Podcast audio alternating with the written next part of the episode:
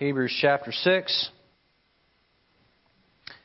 And let's begin in verse number 12, and we'll read down several verses here. It says, That ye be not slothful, but followers of them who through faith and patience inherit the promises. Now, that phrase there, who through faith and patience inherit the promises, is the, is the key to the passage. That is the theme of the, of the uh, paragraph here. Verse 13, For when God made promises to Abraham, because he could swear by no greater, he sware by himself, saying, Surely blessing I will bless thee, and multiplying I will multiply thee. And so after that he had patiently endured, Abraham patiently endured, he obtained the promise.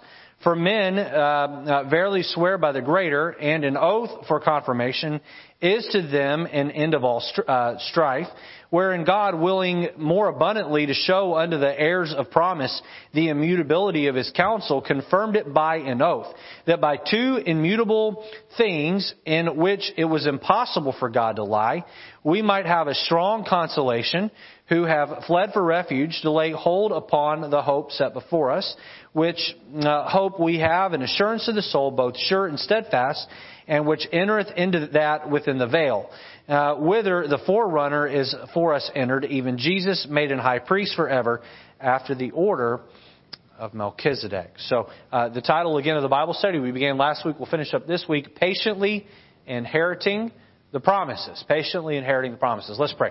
Lord, we ask tonight you'd help us to uh, be able to really understand this passage and give us an understanding that goes well below the surface and then challenges us, Lord, as it did last week, to lock eyes on what it is you have in store for us and to pursue it with all of our heart.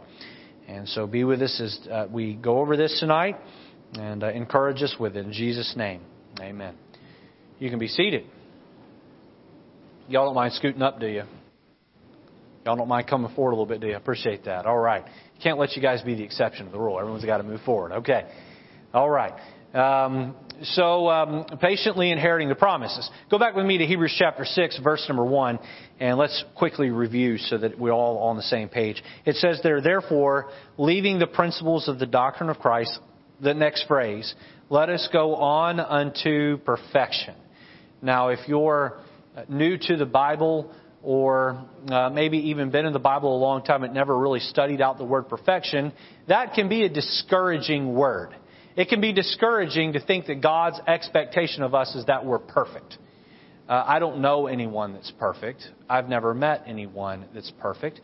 Uh, my wife is pretty close to it, but my wife is home sick with a cold tonight, and so even she isn't perfect because she has a cold. So, um, but no one is perfect. And so when the Bible tells us to be perfect, as it does several times, it's almost as though God is asking us to do something that cannot be done. But until you understand what the word perfect means, and the word perfect just means to be mature. To be mature. To, and, and the word mature means that you are uh, to be where it is you're supposed to be when you're supposed to be there. Uh, you are to behave according to the environment. And so that's very important that we understand that, that we get that down. And so that maturity, that knowing how to behave in a, in a given environment, um, uh, it's okay for me to wear basketball shorts when I'm going to play basketball. Uh, several years ago, I was invited to go to a dinner in Washington, D.C. It was a banquet in Washington, D.C., where um, Hispanic Christians, I was a Spanish pastor at the time, Hispanic Christians were going to be spoken to by several Hispanic speaking members of Congress. And so it was a fancy, fancy, fancy ball in an upscale Washington, D.C. hotel right off the mall there. Uh, and so uh, I did not go in basketball shorts.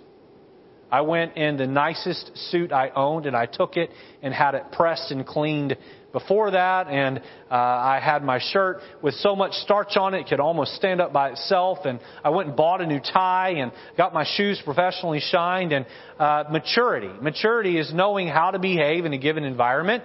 Uh, however, if I showed up in a basketball court in a suit and tie and shoes, that wouldn't be mature either.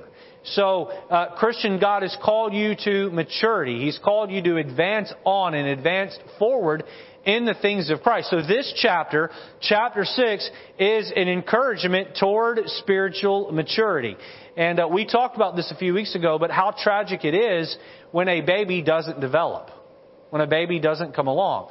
Um, uh, I would hold my daughter and I would say to her, I hope you never grow up. I didn't mean it. I really didn't mean it. I wanted her to grow up. And had there not been motor skills being developed, then uh, we would have taken her to the doctor and been very concerned. And um, uh, there are a lot of Christians who lack basic Christian motor skills. They they still get tripped up on passages in the Bible that shouldn't, they really aren't that advanced, and their behavior is erratic and inconsistent at best, and uh, they're not faithful to church. They're in for a while, they're out for a while. They're uh, behavior with their spouse is, is on and off and on and off, and uh, there, um, there, there's just a lack of Christian maturity there. And so this chapter is written to teach us to be mature. Now, you're plugging along in the Christian life, and you're doing all the things that you know you're supposed to do, and what happens is we grow weary in well doing. Galatians 6 9 says, Be not weary in well doing, for in due season ye shall reap if ye faint not. And why does God have him, Paul, write that in the Bible? Be not weary in well doing. How many of you ever been plugging away at Christian ministry or just plugging away at being a Christian and you got really wore out in the process? Okay, my hands up. I've been there. All right, you've been there, and you, you're you're not just tired like you need to take a nap or you need to go to bed. You're tired on a level where you just your sh- shoulders are stooping. There's a cloud over your head, and you just wonder if you should just keep on going at all. You know what I'm talking about? Should I continue in this ministry? Should I continue with really being a committed husband or wife? Should I continue with uh, uh, uh serving the Lord or being a uh, a, a Sunday school teacher or a bus captain or working in the nursery or playing the piano or working in the sound booth or um, a pastor or a deacon or a Sunday school teacher, whatever it would be. Should I really continue going to church and, and uh, you know, I'm just not really seeing the results that I want. And uh, uh, we're told here in verse 12, look back at verse 12, that ye be not slothful but followers of them who through faith and patience, look at those last three, three words, inherit the promises. Through faith and patience, inherit the promises. So last week we began by looking at number one, our spiritual direction. Our spiritual direction.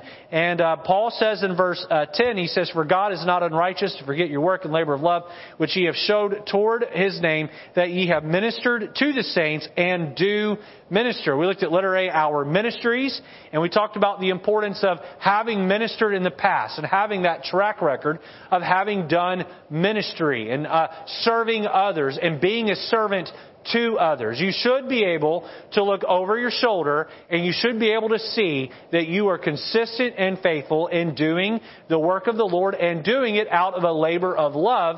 And you ought to also be able to not just look over your shoulder and see what you did do, you ought to be able to look where you are now and see what you are doing what you are doing. Now let me classify our work for the Lord. There's what we do outside of church in the program of the church, and there's what we do within the program of the church. And a lot of people will say, well, uh, I am a servant at home, and I love my spouse, and I'm taking care of my kids, and, you know, I'm a good employee at my job, and uh, I have a servant's attitude in those roles, and so surely God understands I'm in a season of life right now where I can't be a servant at the church. And then there are those that have it out of balance the other other way. Well, I'm, I'm busy, you know, being a deacon and I'm busy teaching a Sunday school class or I'm busy cleaning the building and, you know, I'm, I'm busy, uh, uh, at the church all the time. It's go, go, go, go, go, go, go, go, and you're neglecting your family. You're a servant at church, you're a minister at church, but you're not a minister at home. And uh, the Bible wants you to be a minister at both. He gave you spiritual gifts to further the work of the church. The church is His calling. And so there's what you did, and there's what you're doing, and there's why you're doing it. Look back at verse number 10. For God is not unrighteous to forget what? Your work, that's what you do, and your labor of love. That's why you do it. If you're doing the work of the Lord with the wrong motive, you will eventually burn yourself out and you will quit. Let me say that again. If you're doing the work of the Lord for the wrong motive or the wrong reasons, you will eventually burn yourself out and quit. You must not do it as eye service or as men pleasers, but you must do it unto the Lord. You're not doing it so Pastor Lejeune will pat you on the back or one of our deacons will pat you on the back or even some bus kid or some uh, uh, child or some Sunday school attendee will pat you on the back and say, oh man, you are the best teacher. You are the most loving uh, you're, you're, you're, you're wonderful. No, no, no. You're not doing it to please someone here. You're doing it to please the Lord. He's the one that will reward you. So you're doing it out of a labor of love. You're doing it because you love the Lord, and you're doing it because you love others. Then we looked at letter B, God's memory. God's memory. Look back at verse 10. For God is not unrighteous to forget your work. God is not unrighteous to forget. I asked this question last week in the message. I said, how many of you here have ever gone out of your way and done something really, really great for somebody and they enjoyed it and they took advantage of your kind deed, but they never acknowledged you? A bunch of you raised your hand. Well, a bunch of people raised their hand.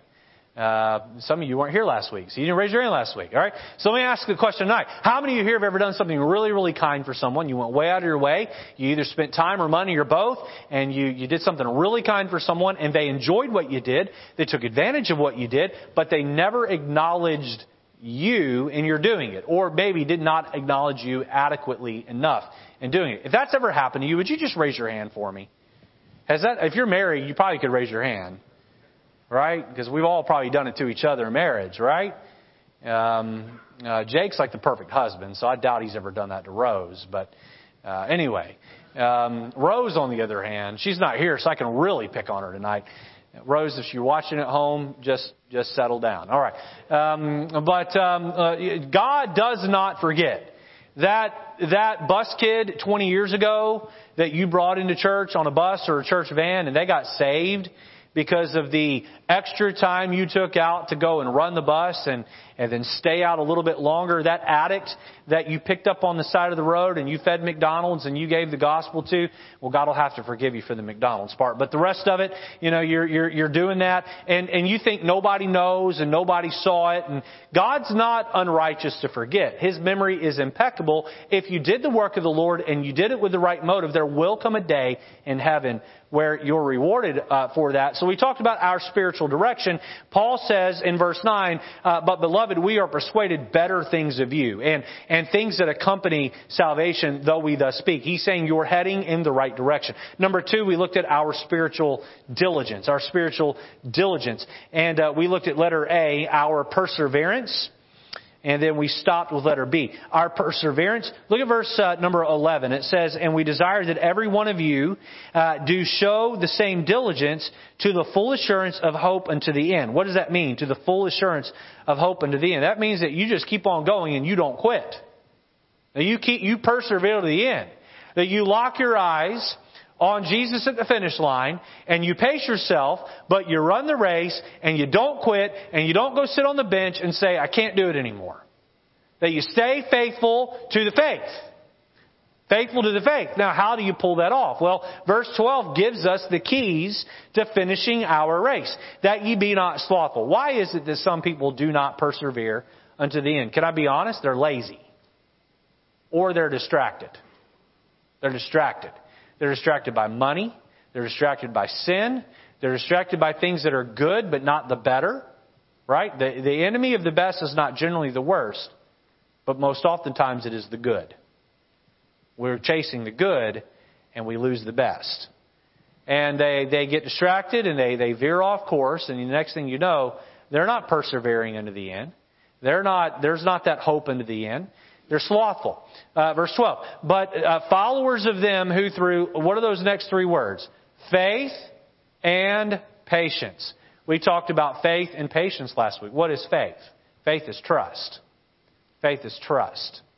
Faith is trusting God. It's putting my weight in God. What is patience? It's timing. It's timing. I think of a married couple that can't have a baby. They've been married for four, five, six, seven years, and God's just not giving them a baby. I know a lot of couples this way. My brother and his wife that live out in Chicago are this way, and they're approaching a point with her where she, uh, at least unless God does a miracle, she won't be able to have a baby, and they're heartbroken over that. And uh, uh, faith is is trusting God, and patience is waiting on God's timing. Now, we all could go around the room and we could all talk about some trouble or trial or hardship in our lives because I guarantee you everybody here, everybody here has something in their life that is trying to pull them out of the race of the Christian life. We all have it. It, it all takes a different shape or different form, but we all have it. Some of you, it's a, it's a over the top busy schedule. Some of you, it's a relationship where someone's just dogging you about your faith. Others of you, it's a sin habit that you can't kick and it's yanking on you and trying to pull you out of the race. Some of you, you're discouraged. Some of you are anxious. Some of you are afraid. Some of you you're down all the time. And what? Look, we could we could go and list all night long all of the things that it could be that's trying to pull you out of the race. And it may be something that's a problem that's directly from you. It could be something someone else is doing to you. But you know how it is that you're going to patiently endure to the end? It's going to be you trusting God and waiting on His timing. You must do that. That's where we left off last week. Letter B, we gave you the, the header, but we didn't talk about it. I gave you some homework. How many of you did your homework? Anybody do their homework? Some of you don't even remember what the homework was. All right. Brother Jake did his homework. We're going to find out if he did his homework in a minute or not. Rose did Jake's homework for him. Okay. Uh, letter B, God's promises. God's promises. I asked you last week to go home and study this out and, and what promises that God has made to you has He already delivered on? And what promises that God has made to you through His Word that He has yet to deliver on? Now, there are two types of promises in the Bible. There are unconditional promises, right? And then there are conditional promises. An unconditional promise is something God's just going to do because of who He is. And regardless of how well you behave or don't behave, God's just going to come through on it. Let me give you one. Okay? Let me give you an example of an unconditional promise. If you are a child of God, it is a guarantee that you are going to go to heaven. It doesn't matter what you do, what you say, where you go, how you behave, what horrible atrocities you get yourself involved in. Once you are saved, the scripture is very clear, you are always saved. That has nothing to do with you. That has everything to do with God's character, even when we don't have character. But the large majority of promises in the Bible are what we call conditional promises. That means if you do this, then God will do this. If call unto me and I will answer thee and show thee great and mighty things I'll know it's not. Guess what the condition in that verse is? I must call for him to answer. Delight thyself also in the Lord, and he shall give thee the desires of thine heart. Psalm 37, 4. If I delight, he'll give me the desires. So these are conditional promises. Now, I found this fascinating. Um, according to someone who posted this online, and so if it's wrong, then I'll blame them. There are 5,467 promises in the Bible. 5,467 promises. That's a lot of promises. Many of these are conditional. Um, somebody here tonight, raise your hand and tell me, what are some of your favorite promises? JR?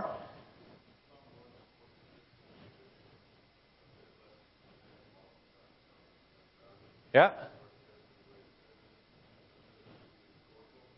So if you don't do those things, you're blessed.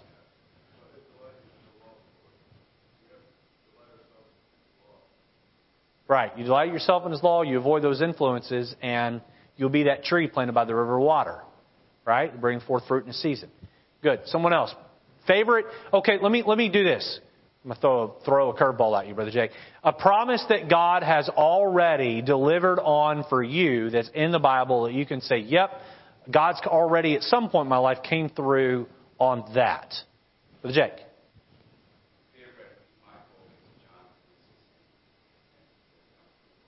He's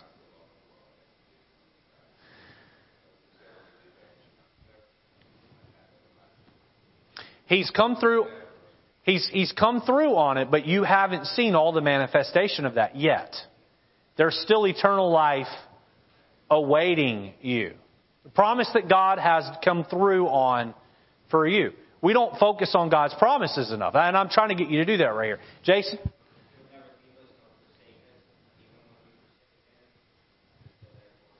Yep, isn't that great? you go a long time and you don't walk with God and you turn back around and He's there waiting on you, isn't He? Stephen.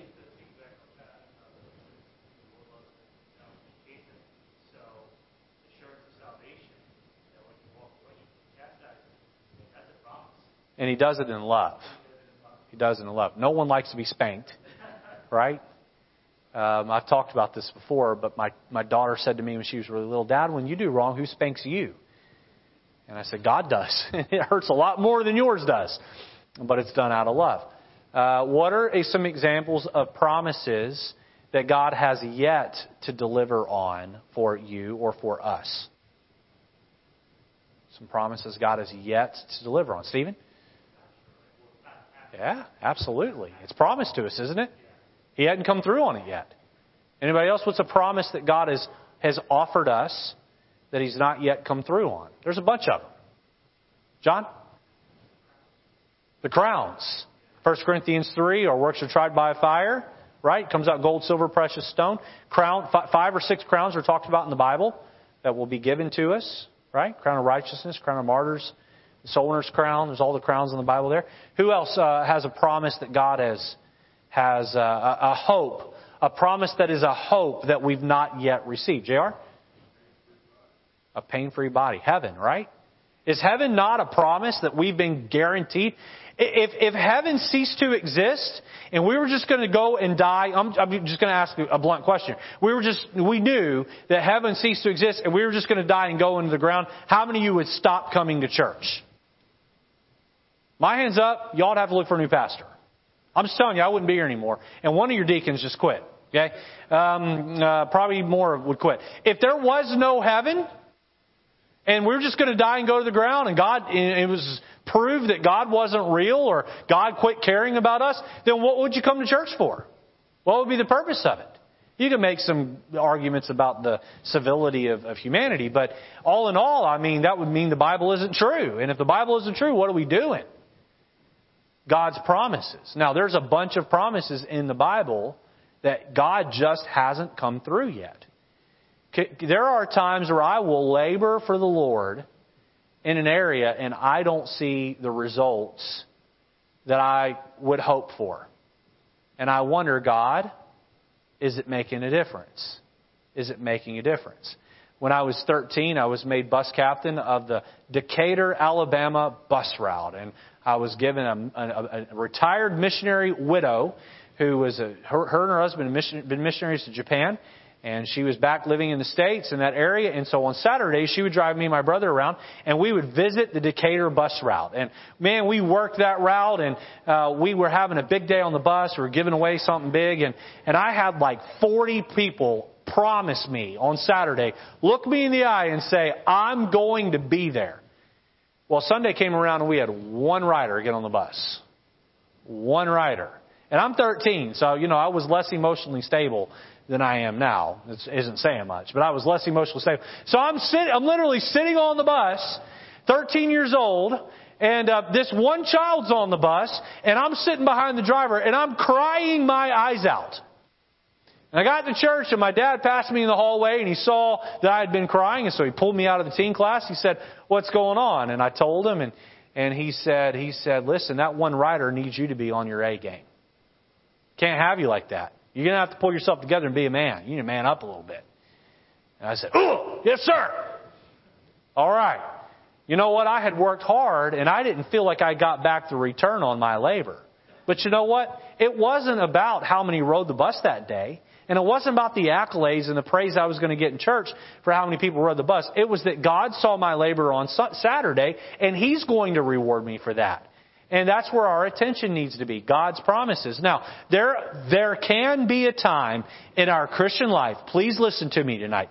There can be a time in our Christian's life, Christian life, where we are doing the work of the Lord and not seeing the results from that labor and we want to throw in the towel and quit. That can happen. That can happen. Where we don't feel as though God is coming through on His promises. You say, well, well, Pastor, was there anyone in the Bible that felt that way? Yes. Have you ever read through the Psalm where David said, Hey God, basically he was saying, Hey God, wake up. How long are you going to have your back turned to me? How long are you going to neglect me? I'm calling out to you. When are you going to reward me? When are you going to punish my enemies? When are you going to reward me for my labor? And so we, we all can feel that way. Number three, notice the Lord's demonstration. The Lord's demonstration. So God says, God says to, uh, to, to, to the audience here, He says, listen, you need to patiently inherit the promises. Be patient about it. Faith and patience inherit the promises. He's going to say, now, let me give you an Old Testament example of someone who had to patiently await the promises. Letter A, notice Abraham's pact with God. Abraham's pact with God. Look at uh, verse 13. For when God made promises to Abraham, because he could swear by no greater, he swore by himself. Well, what happened here? Well, back in Genesis uh, uh chapter 15 and verse 5, we read a story about how uh, uh, um, Abraham had been told, "You go and and and and, and follow me to where I'm going to lead you. I'm going to give you and your wife a baby." And that was Genesis 12. Come Genesis chapter 15, several years have passed and still no baby. And Abraham and Sarah were beginning to waver a little bit in their faith toward God. And so God came down and said, I'm going to promise you, I'm going to swear by my own name. And so what did God do? He took animals and he divided them in half and he laid them aside a walkway and sent his spirit through that as though to say to Abraham, I'm making a pact with you. I'm making a promise to you that I will come through for you. And God, when He promises something, please understand, He always comes through on His promises. Trust in the Lord with all thine heart. Lean not into thine understanding. In all thy ways acknowledge Him. What? He shall direct thy paths. So I am guaranteed that if I trust the Lord with all my heart, I lean not into my own understanding, and all my ways I acknowledge Him, I'm guaranteed that He's going to direct my paths. Uh, Romans 8:28. Uh, what, what's Romans 8:28 say? And we know that all things work together for the good to them that love God, to them who are the called according to His purpose. So if I love God and I'm doing what He's called me to my life, I know I have a guarantee from God. All things are going to work together for the good. Now I may not like it at a certain point along the journey, but I know God God's going to come through. Why? Because God always keeps His word. Letter B, notice Abraham's patience with God. Abraham's patience with God. Look back at uh, Genesis, or uh, rather Hebrews 6, uh, verse 13. For when God made promises to Abraham, because he could swear by no greater, he swore by himself, saying, Surely blessing I will bless thee, and multiplying I will multiply thee. And so after he had, look at these two words, patiently endured patiently endured. He patiently endured. Turn over to Genesis chapter 12. Genesis chapter 12. I'm going to turn up the speed on this, so uh, we want to get through this tonight. Genesis chapter 12. And look at verse number 1. Everybody know where Genesis is? I don't have to tell you how to find that one, do I? Genesis chapter 12, look at verse number 1.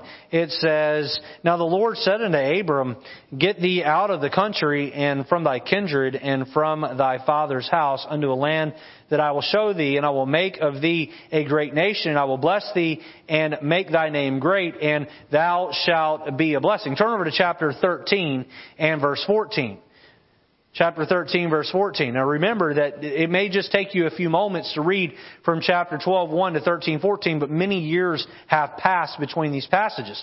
13, 14, the Lord said unto Abram after that Lot was separated from him, lift up now thine eyes and uh, look from the place where thou art northward and southward and eastward and westward. For all the land that thou seest, to thee will I give it and uh, to thy seed forever. Okay? 15 verse 4 and 5. Chapter 15 verse 4 and 5. And behold, the word of the Lord came unto him, saying, uh, This shall not be thine heir, speaking of Ishmael, but he that shall come forth out of thine own bowels, speaking of him and Sarah, uh, shall be thine heir. And he brought him forth abroad and said, Look now toward heavens and tell the stars, if thou be able to number them.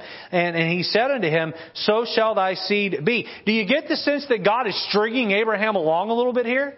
Chapter 12, chapter 13, chapter 14, chapter 15. It would be all the way until Genesis chapter number 19 before God would give Abraham and Sarah this baby. They would go from being in their youth and prime of life to being 90 and I think what 99 before this baby would be born. They had to be patient in the process.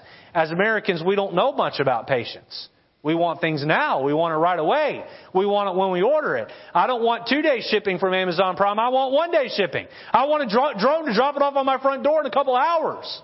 And that's where this is heading. And we're getting less and less patience. And God said, look, if you want good things, they come to those who wait. Letter C, notice Abraham's prosperity from God. Abraham's prosperity from God. God, back in Hebrews chapter 6, the end of verse 15, it says, He obtained the promise. He obtained the promise. Turn over to Genesis chapter 21 and verse number 1. Genesis 21 and verse number 1 there. I let go of my place in Genesis. It's going to take me a moment here. Genesis chapter 21 and verse 1. And the Lord said, and the Lord visited Sarah. I misspoke a moment ago. It was 21 she got the baby. So from 12 all the way to 21. And the Lord visited Sarah as he had said, and the Lord did unto Sarah uh, as he had spoken. For Sarah conceived and bare Abraham a son in his old age at the set time of which God had spoken to him. I love this uh, part in verse 2, at the set time. Remember we talked about patience, timing? The baby came when God's date on the calendar arrived. How many of you here have a digital calendar you keep? Anybody do a digital calendar? You all are old school. Paper calendar? Paper calendar. I'm having young people. Tiandre, do you even keep a calendar? Okay, so you're good. Okay, I was thinking, man, someone in here has to do. Okay, digital calendar, paper calendar. How many of you will pull back the calendar and write something down you're excited about way in the future? All right. We'll tell my kids sometimes, hey, we're gonna on on my on Thursday of this day, we're gonna drive to New Haven and we're gonna go to Chick Fil A or Wallingford and go to Chick Fil A. And you know, it's a trip, it's several hours, and they'll try to push it up on the calendar. And they'll get impatient. And I do what every dad does. I look them in the eye and I say, if you ask me one more time, we're not going. How many of you have ever used that tactic before? And you know what? They stop asking. Okay? And um, uh, God had the date circled on the calendar when this baby would be born. And Abraham and Sarah, they just had to wait it out. Please catch this tonight. God's timing is always best. It's easy to say amen to now, but wait till you're thrown in that spot where it's tough. Then it's not so easy. I remember one time being really anxious about something and really worried and all, all, uh, my spirit was all in a knot and, and my mom looked at me and said, just settle down. I was probably 20, 21. Just settle down, she said. God is never, or God is not usually early, but He's always right on time. Why does God like to wait to the last minute on things? He likes to wait to the last minute because He's trying to test our faith. He's trying to test our faith. And you know what? Because Abraham waited, he was given that child. And you know what came from Isaac? The nation of Israel.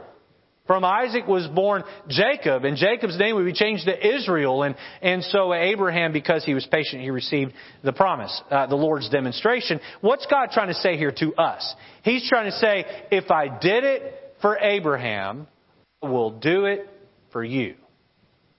If I came through for Abraham, I am not a respecter of persons. If you will be faithful to me the way Abraham was, then I will be faithful to you the way I was to Abraham. Number four, lastly, notice the Lord's display.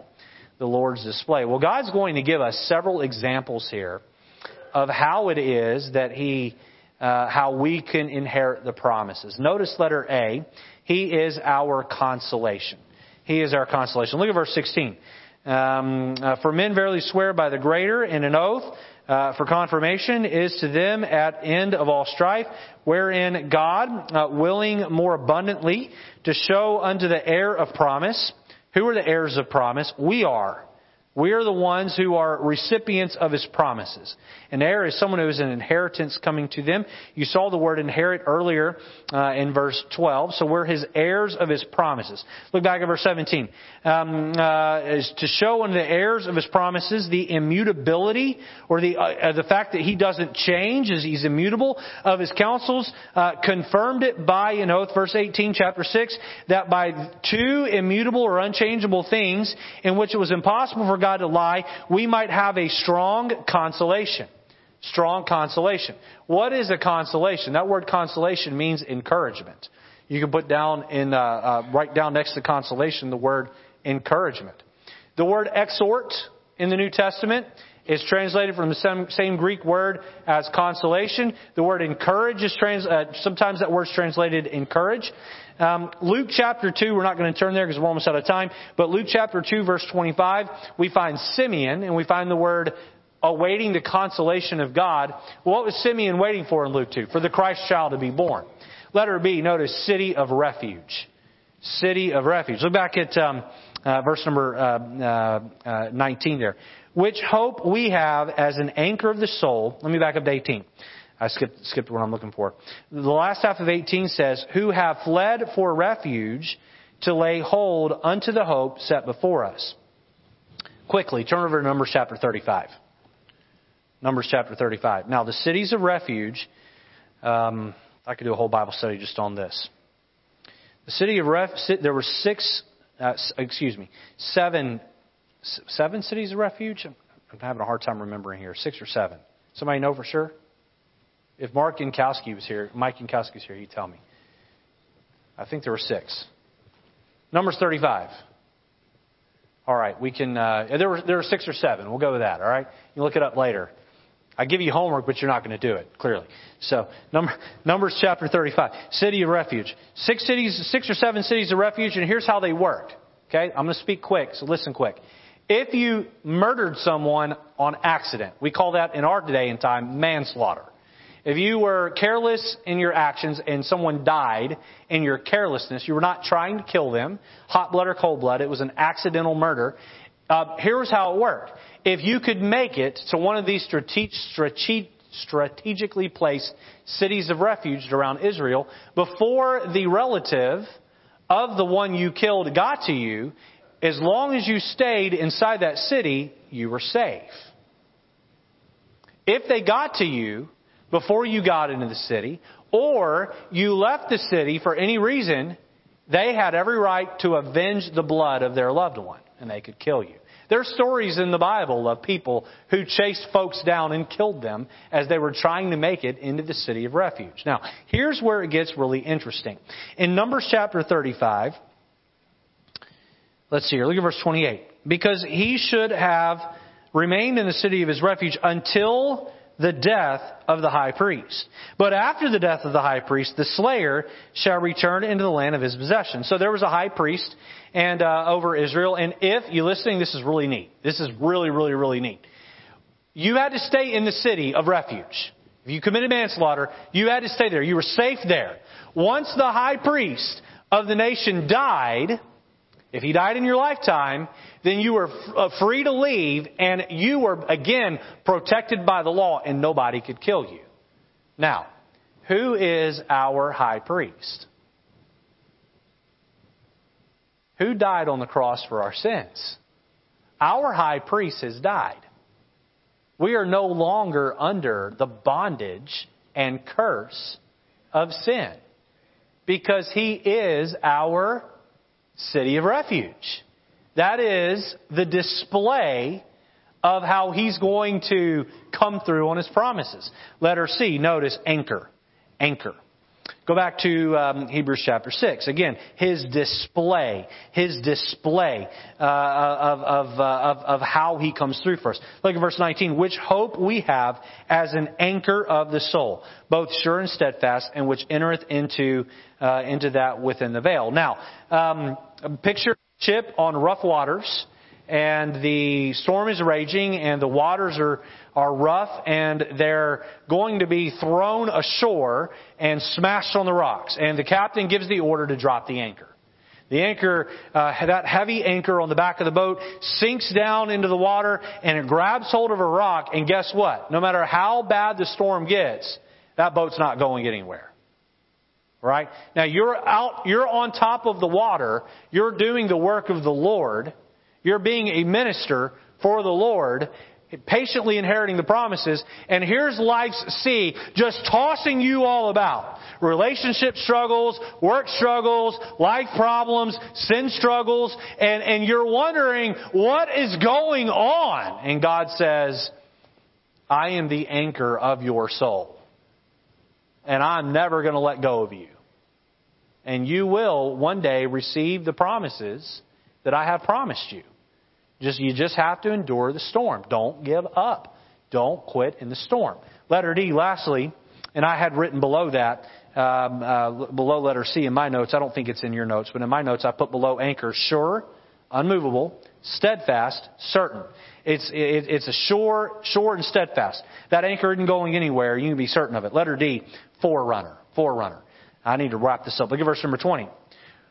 Whether the forerunner is for us entered, even Jesus, made in high priest forever after the order of Melchizedek. Now we're being transitioned back into the, the talk of Jesus being a priest and a greater priest than the, the Levitical or Aaronic priesthood.